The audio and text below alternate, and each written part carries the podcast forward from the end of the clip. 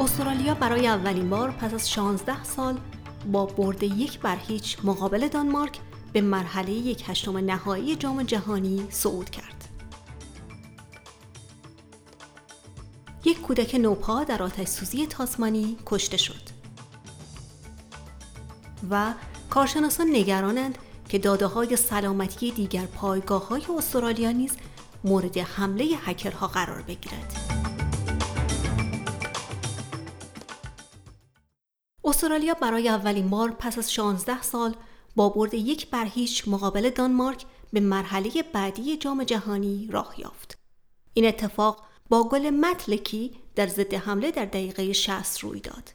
مهاجم فوتبالیست مچدوک می‌گوید با اینکه دستیابی به این نتیجه بسیاری را شگفت زده کرده است اما تنها با رفتن به آن مرحله راضی نیستند.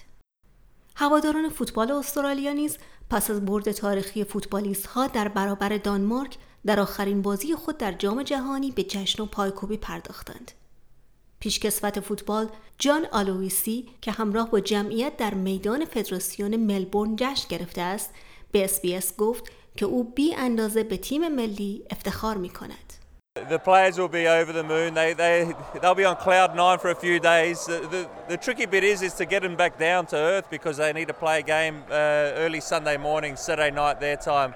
So it's uh, an incredible achievement to get through this group. No one predicted it. No one would have thought that they could get six points, um, and, and they did it.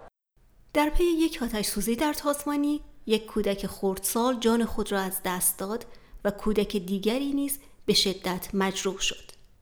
پلیس تازمانی تایید کرد که یک بزرگسال نیز به بیمارستان برده شده است اما وی جراحاتی غیر کشنده دارد.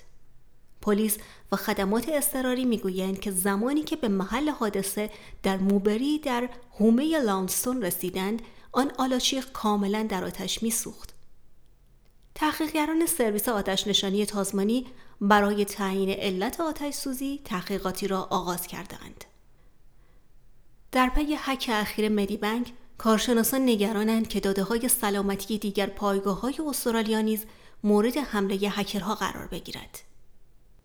پایگاه ثبت داده های آنلاین مای هلز در سال 2012 توسط دولت فدرال راه اندازی شد که اجازه دسترسی پزشکان به اطلاعات بیش از 23 ممیز 4 دهم میلیون استرالیایی را با اطلاعاتی مانند گزارش متخصص ها، نتایج آزمایش ها، نسخه ها، سوابق دندان پزشکی و جزئیات صورت حساب را می دهد.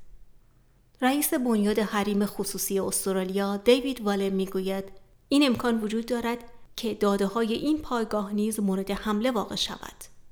At one stage in the um, debate when um, the first or, or the the, the uh, iteration of the My Health record that they they set up and caused all the fuss. Um, the estimates were in, in the range of 700,000 to 1.1 million Australians with potential access to the My Health record. All of them, uh, almost all of them, not your actual treating doctor. Almost all of them, you know, you don't have a relationship with. شنوندگان عزیز این پادکست خبری امروز یک دسامبر سال 2022 میلادی بود که من بهار قهرمانی خدمت شما ارائه کردم.